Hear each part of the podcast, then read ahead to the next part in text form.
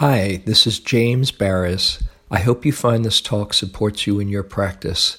If you'd like to support my teaching, you can use the donate button underneath my picture on Dharma Seed to do that.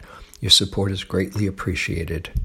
So, um, tonight, um, want to um, move to the, uh, the next factor of enlightenment, of the seven factors of enlightenment. We've gone through mindfulness, investigation, energy. Last week we explored rapture, joy, all um, requisite mind states and qualities to develop for the experience of complete awakening. Seven factors in, in all. With tonight, we're going to go to the last, we're starting on the last uh, three. There's two triads, and mindfulness is the balancing factor. Mindfulness, it starts with mindfulness, then there's three arousing qualities, those investigation, energy, and rapture or joy. And now we'll explore the last, start to explore the last three, the three um, stilling qualities of calm, also uh, talked of as tranquility, concentration, and equanimity. They all are different aspects of stillness.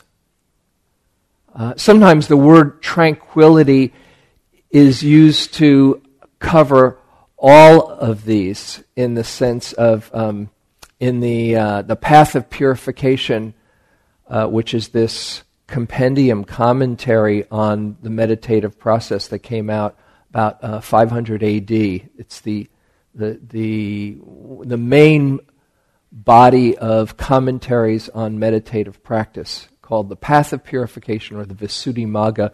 There's two volumes. There's Tranquility is volume one, which is all about different kinds of concentration techniques, how the mind can get focused and still. And then the second volume is Insight. Once you develop that calming, focused stillness, you can then apply it to uh, see through the solidity of things.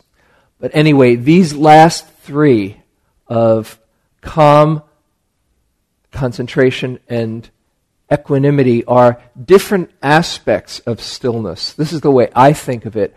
Calm is a kind of stillness associated with a, uh, a settled stillness where there's just a, a real of stilling of formations, things settle down, and you're calm.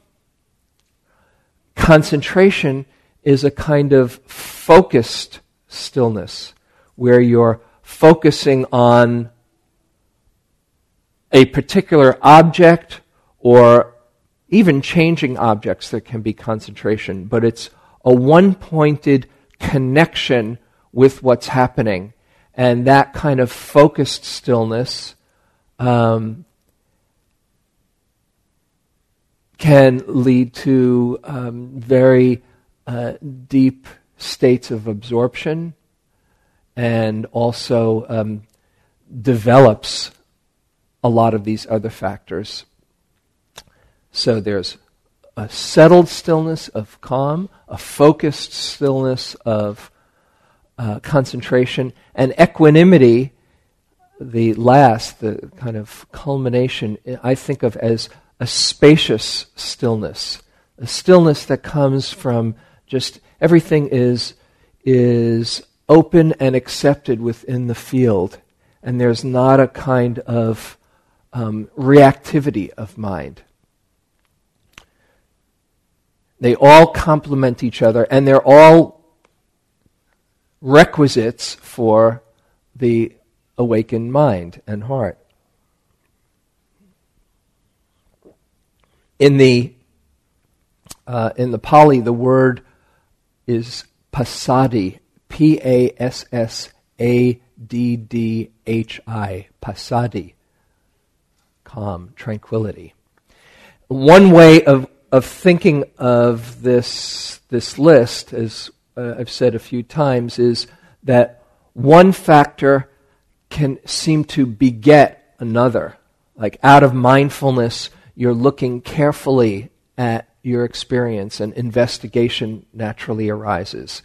Out of investigation, there's energy that comes when you're interested in, uh, in your experience.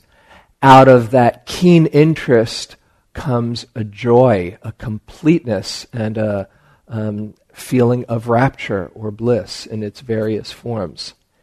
It's said that when there when there's a, a deep rapture, there's a sense of calm that then uh, leads is led to. Out of that calm is concentration, and from concentration there is uh, a balance of mind, a real equanimity. That's one way that you can look at this list. It's not as neat as all that, though. It's not like, oh, okay, I got the investigation down. Okay, bring on the energy. Okay, now rapture, cool. All right, calm is right around the corner. It, it, it doesn't quite work like that, but there is a kind of mm, natural progression where these qualities seem to, in a spiral way, beget each other. Sometimes from a place of deep calm, you might find yourself um, having a real interest in everything around you when you're not so agitated or restless. Sometimes when there's uh, a strong uh, rapture, you can get very focused in concentration, or concentration can lead to, to rapture as well. So they all affect each other, and one way there is this kind of logical progression that, that, that happens. Mm-hmm. Want to uh, tease one other thing out. You might think, well, what's, what is the difference between calm and concentration?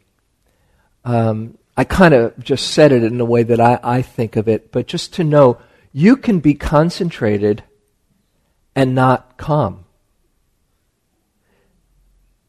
You can also be calm and not concentrated. You can be equanimous and neither calm nor concentrated. But they travel together. You can be calm without being concentrated. You're just kind of settled in. You know, sometimes you're just feeling very at ease and tranquil, but your mind can be kind of, you know, flitting about and uh, lost in thought or uh, in a dreamlike state. Sometimes it's called uh, sinking mind, where you're kind of, hmm, this is nice, you know, but you're not really clear and focused. Okay, it's still nice if you're cultivating calm. Uh, that that's that's not a bad thing. So it's not like, oh well, I'm not concentrated, so what's the point? Yeah, you're cultivating the quality of calm. You can be concentrated without being calm as well. That is, you might notice changing experience. Your mind can be here noticing, oh, here's a uh, here's a sensation, here's a sound, here's the breath, here's, and there might be a kind of uh, energetic um, strong energies where it's not calm, but you are very connected moment to moment with your experience. And actually, as I, I think I, I, said earlier in this series, what um, what teachers look for is seeing what is needed, particularly of these uh, these two triads. If there's a bit too much energy, we need to develop some of the stilling factors. If there's too much stillness but not enough wakefulness and brightness, then increasing the, uh, the other triad is the is the support. So it's all about balance. The whole thing keeps on coming back to balance. And out of that balance, when all of these factors are ripe and mature, then the conditions are created for the mind and the heart to uh, awaken. So, what is calm?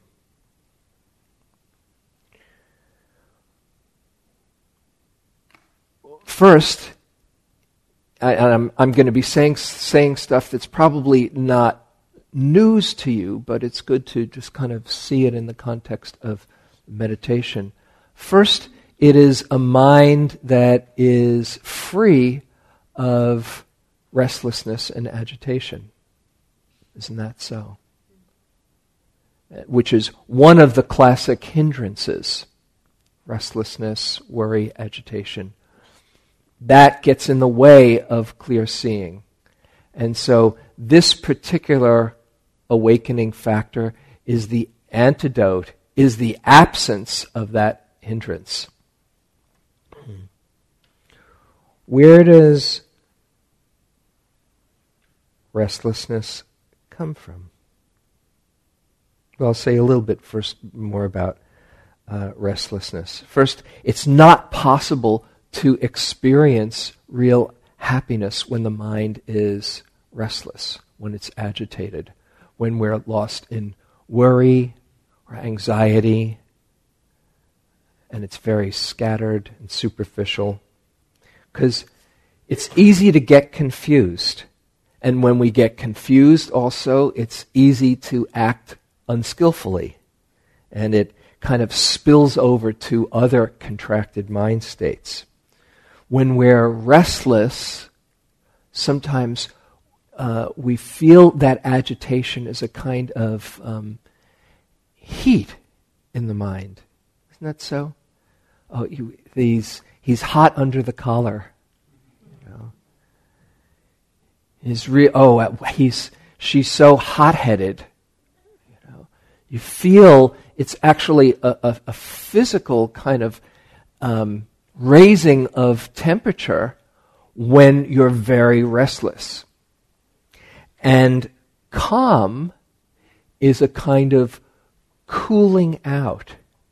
Say, somebody, oh, they're cool as a cucumber. Isn't that interesting? Or, hey, I just need to chill.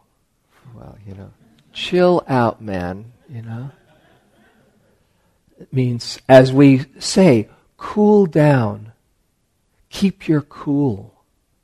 So all of this is about cooling that heated, agitated mind.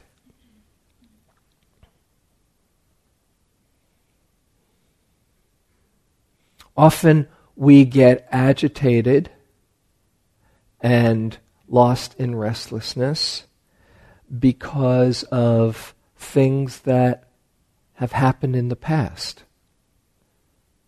that we are running through our mind. Anybody have anything running through their mind today about something that happened yesterday or before? Yeah.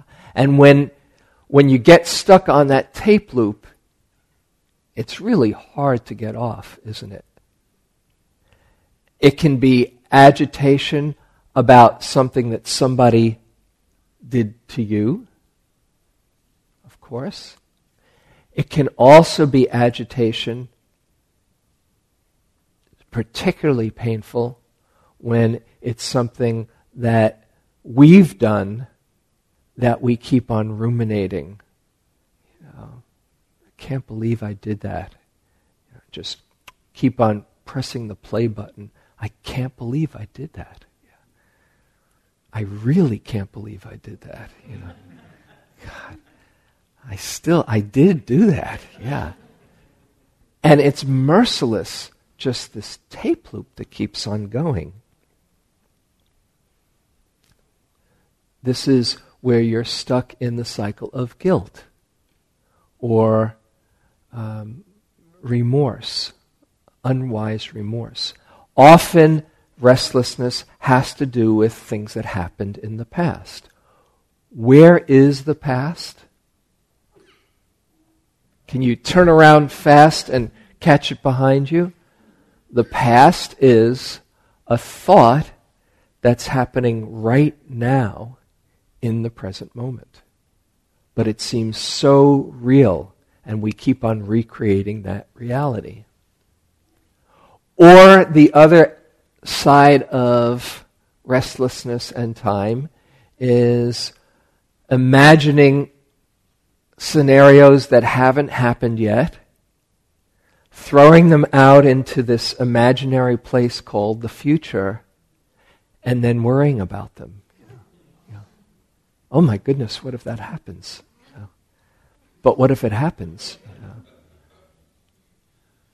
Where is the future? It's a thought that's happening right now in the present moment. But it seems so real, we buy into that thought and then keep on replaying it. As I've shared before, I come from a lineage of worriers. You know, my mother says she's you're not really putting in your time unless you're worrying, you know. And if she can't think of anything to worry about, that's when she really gets worried, you know.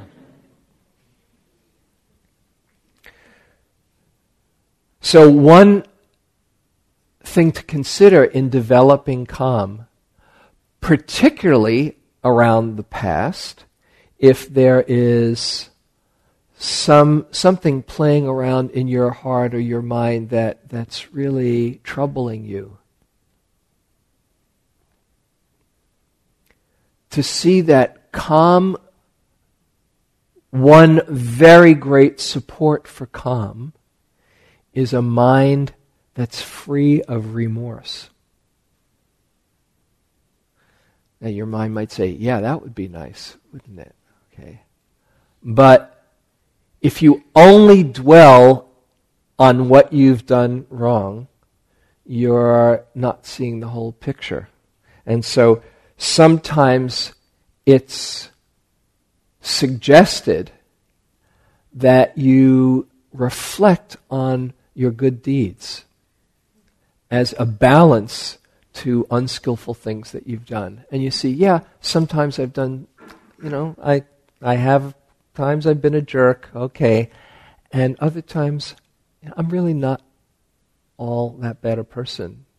And to reflect on your noble deeds is a source of cooling out the mind. And you have what uh, the Buddha talked of as wise remorse, where instead of beating yourself up, I know this one well. It's part of again, part of the lineage is worry and guilt, my lineage. All guilt does is perpetuate this cycle of agitation and restlessness. Because there you are feeling awful and you want to beat yourself up. And the perfect way to beat yourself up is to either keep on dwelling on how awful you are or go ahead and do something new that will confirm what a jerk you are. We do this a lot. It sounds so bizarre, but when we are locked in that kind of self condemnation and we just feel that we're really not a good person, we highlight that part of ourselves and create a self fulfilling prophecy. Whereas the Buddha talked about wise remorse. He said, okay, you've done something unskillful. Instead of keeping on beating yourself up, what have I learned from this?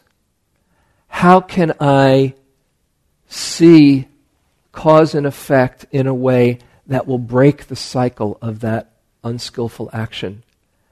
How can it be a cause, a launching pad for a new way to be in the world. And in that way, particularly, say, if you've acted unskillfully and somebody's been on the receiving end of it, if you just keep on perpetuating the, the smallness, then nobody is winning. But if you do what you can to make amends, which is highly recommended, and dedicate that new spirit, that new intention for the welfare, uh, not only of your welfare, but for the welfare of that being. May the goodness from my, of, of my merit in acting skillfully in this way from now on, and all the people that will benefit from my doing it a different way, may all of that merit be shared with so and so who I've caused some harm to. That uplifts the whole dilemma and it cools out the mind. On one, uh, the first time I did a long retreat, uh, of the, the fall retreats in Massachusetts, um, I got, I did get really calm, calmer than I've ever been in my life, by far. Like, wow, it's really possible to just be calm. And in that, um, it, it came to me, I said, what am I learning from this? And what came to me when, when people would ask, what'd you get from this retreat? I, I got in a, in a very um, direct way that it's not worth the ripples in the mind to do things that will disturb yourself. I don't know how that connection, it was, it, it kind of came to me. It was just, this is so, it feels so good to be undisturbed. It feels so good to, to feel whole and to feel at ease within myself knowing that I'm not a saint and that could easily do unskillful things. The thought of doing something unskillful, I could just see, even as the thought came to me, it's like, whoo, all of that disturbance. And it was that was my lesson from that retreat that, that stuck with me. This is many, many years since. It's not that I've never done anything unskillful since, unfortunately, I, I have to say. But I keep on coming back to that every time I do something that I later say, oh, gee, what was I thinking? It's not worth the ripples. Even though on the front end it seems, yeah, what the heck, you know? Oh, it's going to feel so good, or yeah, they they deserve whatever. If I think, how is this going to feel later on? and kind of project into the future and looking back seeing, oh, this is going to really disturb my mind. The, the few mind moments of either venting or pleasure or whatever are not going to be worth the countless mind moments of restlessness and agitation afterwards. That's, that's one of my, my main practices when I've got that choice point. Um, all because it feels so good to have a mind at ease and, and uh, calm. Another way that we get lost in restlessness, besides thinking about the past and, and feeling remorse, is our busyness. Isn't that so? We get so addicted to stimulation, especially in this culture, you know, with you know, 10 second sound bites seem like long these days, right? Where we're constantly barraged by stimulation that after a while it's our natural way of being. We think that's how we are operating, and that, that's how one operates in the world. And even though it's stressful, it feels so familiar that there's a kind of withdrawal from that stimulation. And so people come on retreat and they say, "Oh my God, where's the show? Where's the entertainment? You know what? There's got to be more than this. You know, you know. There's that that Zen cartoon, the, the, the Zen, the old Zen experienced student and the, uh, and the new, the novice uh, who comes into the Zen uh, monastery, and the, the new the new guy is looking at the door, leaning forward, and, and the old experienced student says, Nothing happens next. This is it.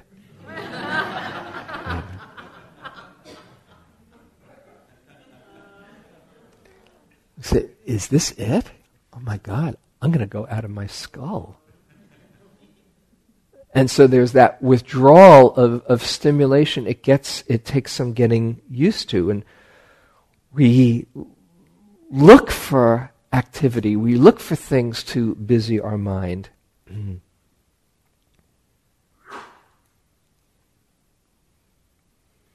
of course, another so- source of restlessness, uh, besides busyness, is, as I said before, uh, worry or fear. And that's also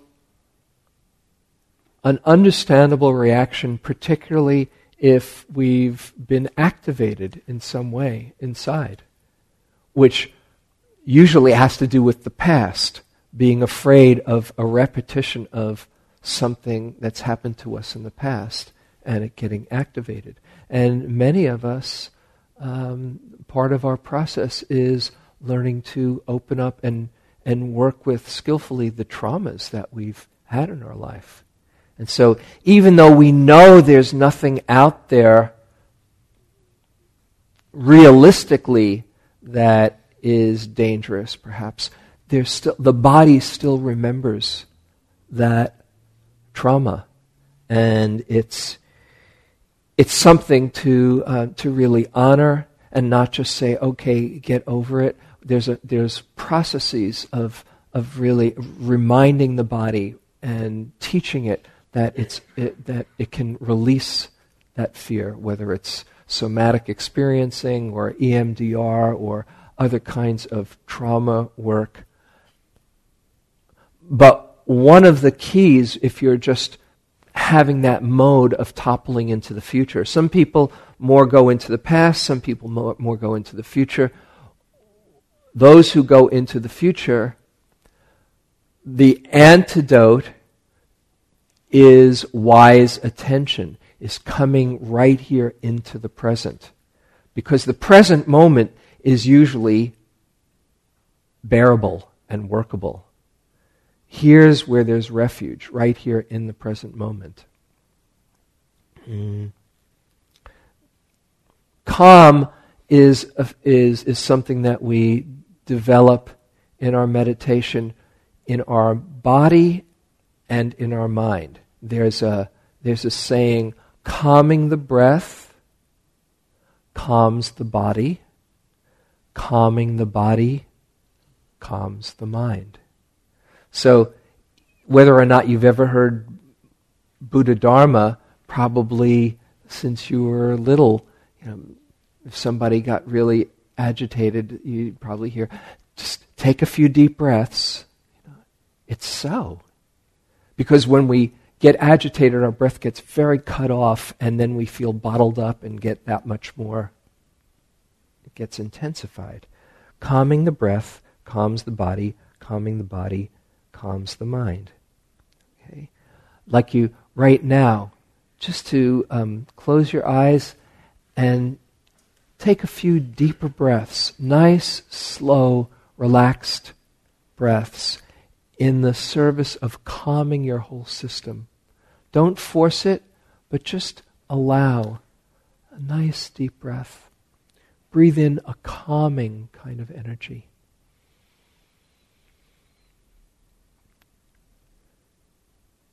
And then you might hold it for a few moments.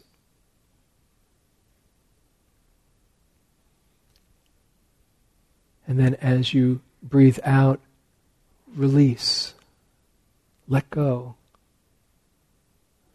As I say, let go of anything you don't need. Take a few more breaths like that. Nice deep breaths in, hold it for a while, and you're breathing in calm. And then as you breathe out, release, let go.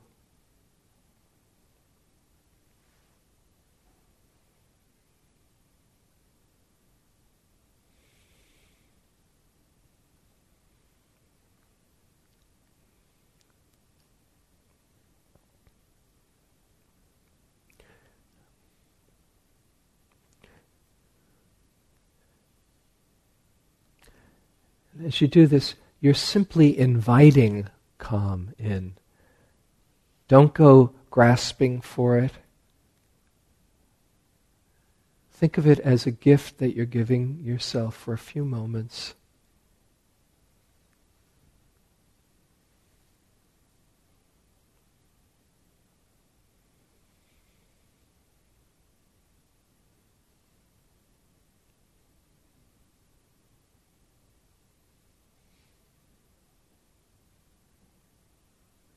It's as much the letting go on the exhale as the breathing in and nourishing yourself with calm on the inhale.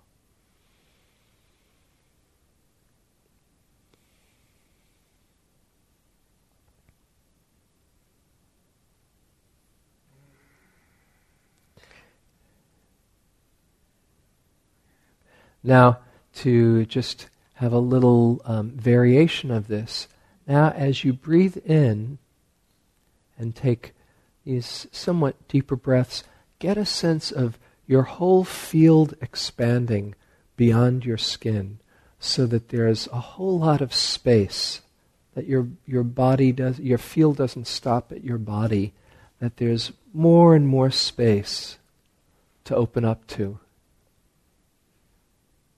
Because it's the spaciousness that allows for a kind of cooling out, chilling out.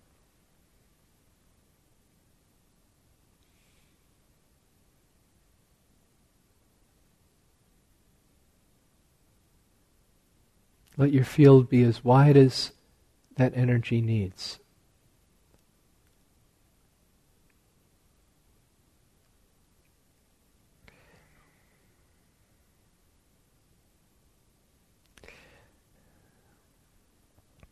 And now, one further support is as you're taking these breaths, if you have any kind of excess energy as you breathe out, share it with the earth.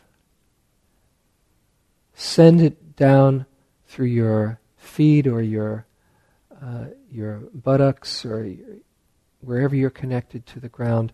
Just send any excess energy that you don't need down into the earth. The earth can handle all of it, it's here for you. So there's a kind of spaciousness and a groundedness.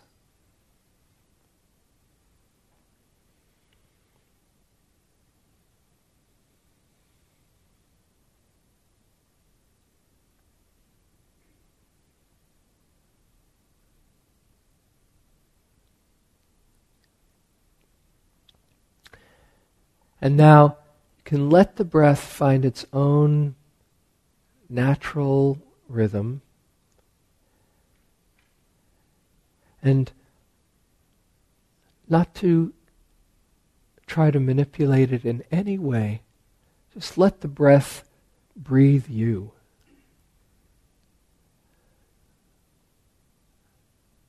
Allow yourself to be breathed.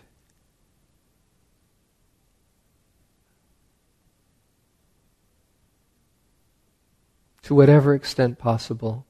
You know, don't don't fret if if this is uh, not as textbook as you'd like. Just allow it to be however it is, and let yourself be breathed, and just relax into the breath.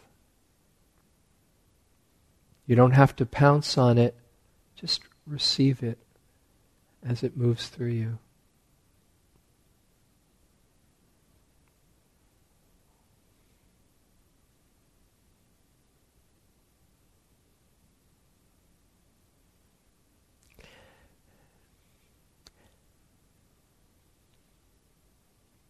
And simply let yourself settle into the moment. No trying, no straining, just letting yourself be.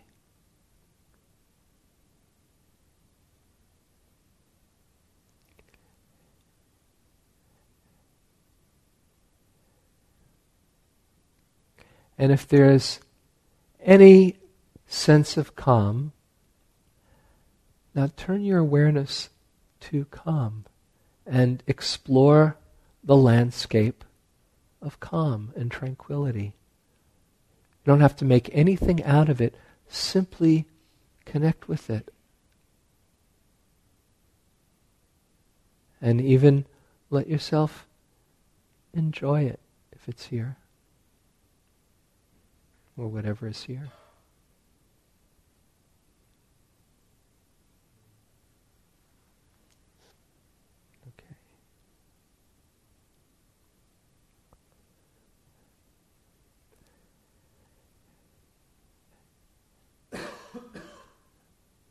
just for the next few moments, let yourself rest. Nothing to do. No responsibilities, no activities. Just for a few moments, really let yourself rest. You deserve it.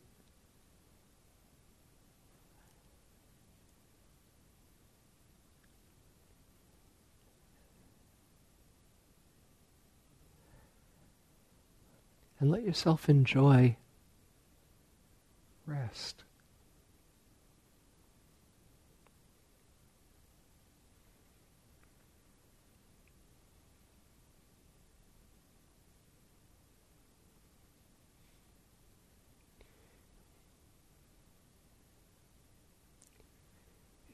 Enjoy the absence of stimulation and Enjoy the stillness.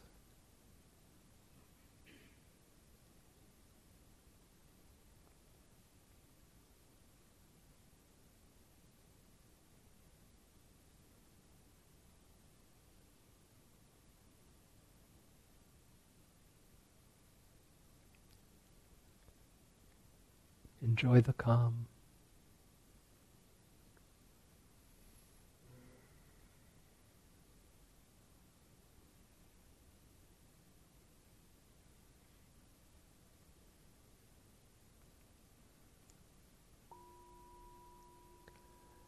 very gently, when you feel like opening your eyes, if you want to stay with them closed, that's okay. But when you do feel like opening your eyes, still let that sense of rest and ease um, be in your in your space. Let yourself be held by it.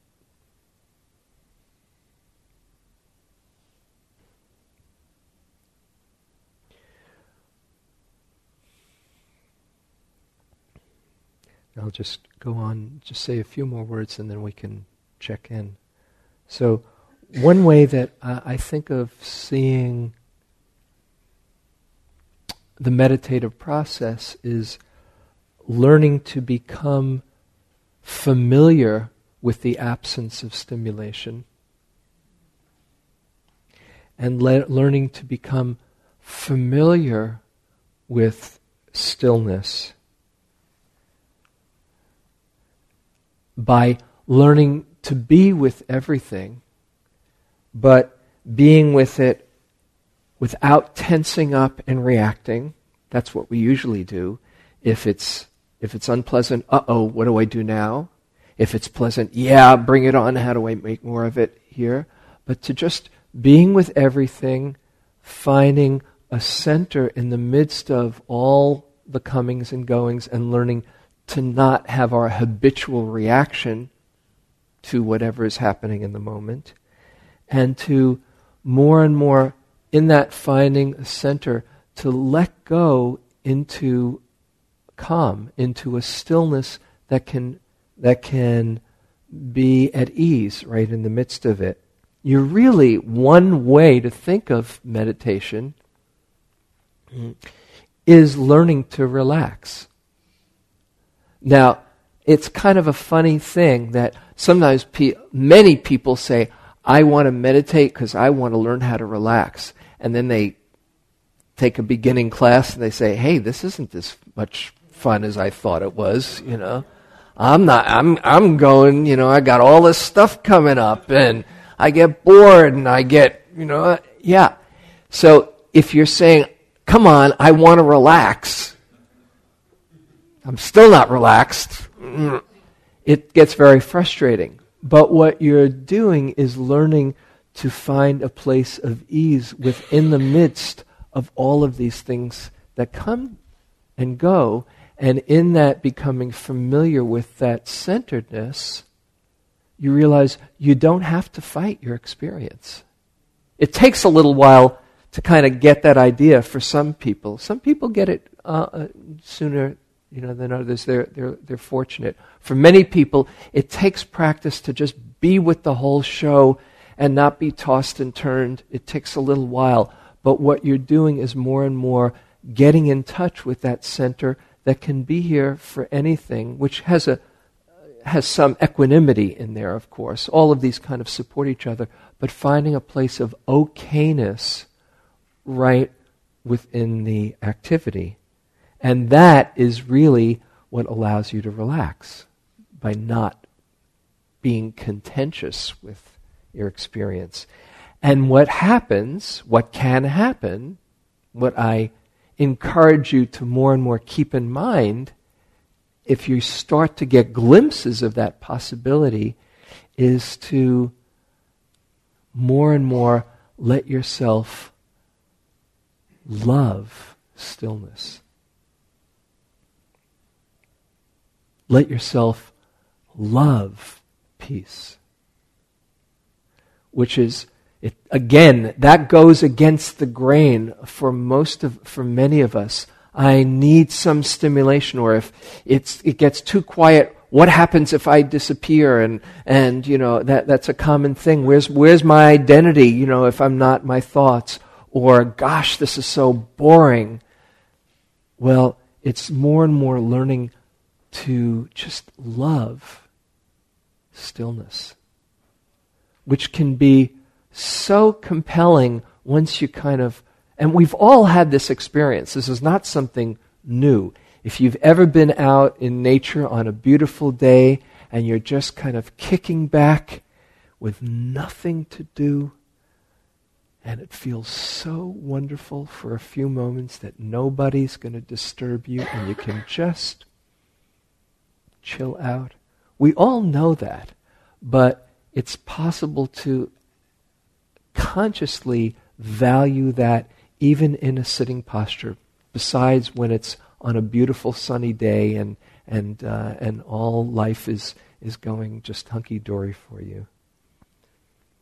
So, the more you can love stillness, the more you incline your mind that way. Here, I'll just quickly share the supports from the commentaries, the seven supports for calm, and then we'll see if there's any questions. Okay. One, these are the classic ones proper food, good nutrition. If you're not taking care of your body, it's really um, it's hard to uh, to be at ease. Very practical. Two, the one classical one, they say good climate we are really lucky here. but, you know, it doesn't mean that you can't. The, the, uh, the, the, the rains retreat, if you sit in Burma, you know, uh, in either in the hot weather or in the monsoon, it's not exactly, you know, San Diego. But, and you can get very, very, you know, you can be liberated there. It's taking care of yourself uh, in whatever the climate conditions, but it helps to have good supportive external conditions. Three, a comfortable posture. It's really hard to be calm if your body is screaming. So you're not getting any extra points for being a macho meditator. You know? Take care of yourself. Four, um, balance of effort. That is, not striving, not being really zealous, but not being so laid back that you know, well, if I'm mindful, I'm mindful. If I'm not, I'm not. Good luck, you know. That needs to have a balance of, of effort and, and connection. Um, next, the next three are the, uh, the last three are the common for all of these seven factors. Avoiding people who are agitated. That is, avoiding the mind state that you're trying to cultivate, avoiding being around people who are agitated, who are cruel, who are rough, who are mean spirited. You know, unless your center is strong enough that you're not thrown by it, in which case you can affect your environment. But to avoid those people who have the opposite quality, being around the company of those who are calm, it rubs off on us, right? And the last, inclining the mind towards calm. Not grasping, not saying, come on, I, I, I'm dying for calm, you know, but just inclining, inviting it, allowing it, being open to it, and recognizing it when it's here. So those are the supports. Um, hmm. If we we don't have much time, but um, if there's any question, any uh, burning question about this, about practice, maybe we can have time for one question, if there is. Yeah.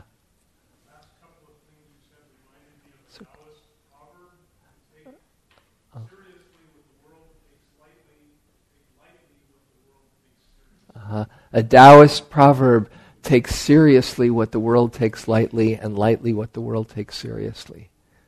Sounds pretty good.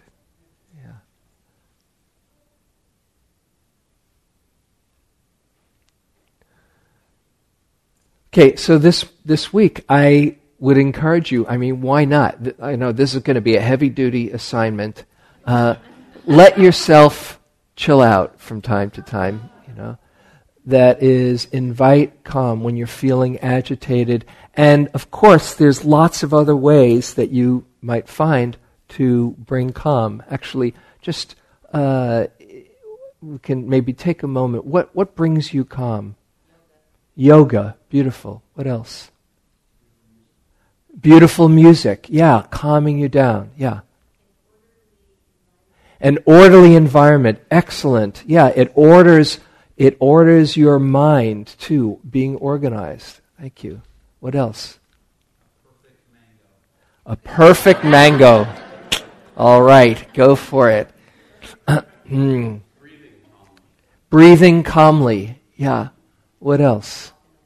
Walk in the woods, being out in nature, getting some space, exercising, moving your body, discharging energy when you're overloading the system. Eating while, sitting down. Eating while, yeah, radical. Eating while sitting down instead of standing up or on the go or driving. Yeah, just doing one thing at a time. That's a big one. Instead of multitasking, unitasking. Okay? Last one.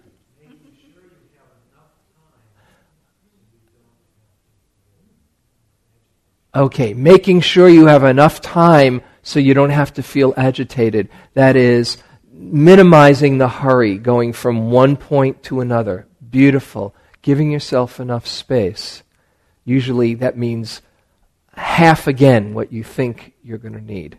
Yeah, all of these things, we know this, and just let yourself love calm and not get sucked into the addiction of the stressful, busy life, hectic life that we all find ourselves caught in.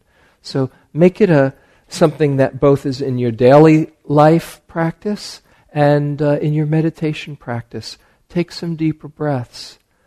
Let yourself open up. Share the energy with the earth. This is a very healthy, wholesome thing to do. It's a factor of enlightenment, and it's something that we can all cultivate.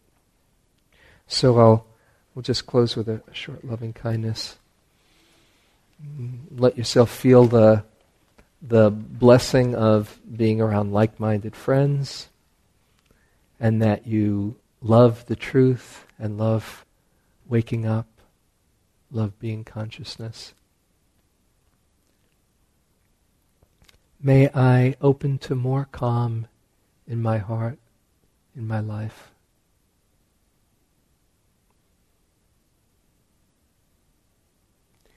May I share my peace and my calm and my goodness with everyone I know. And then sharing it with everyone here and out to all beings. May all beings know peace and calm in their life. May all share their love well.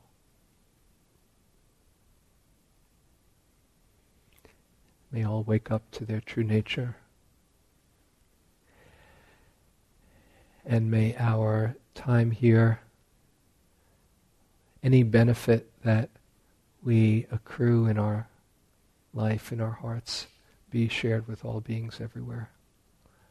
May all beings find happiness and peace.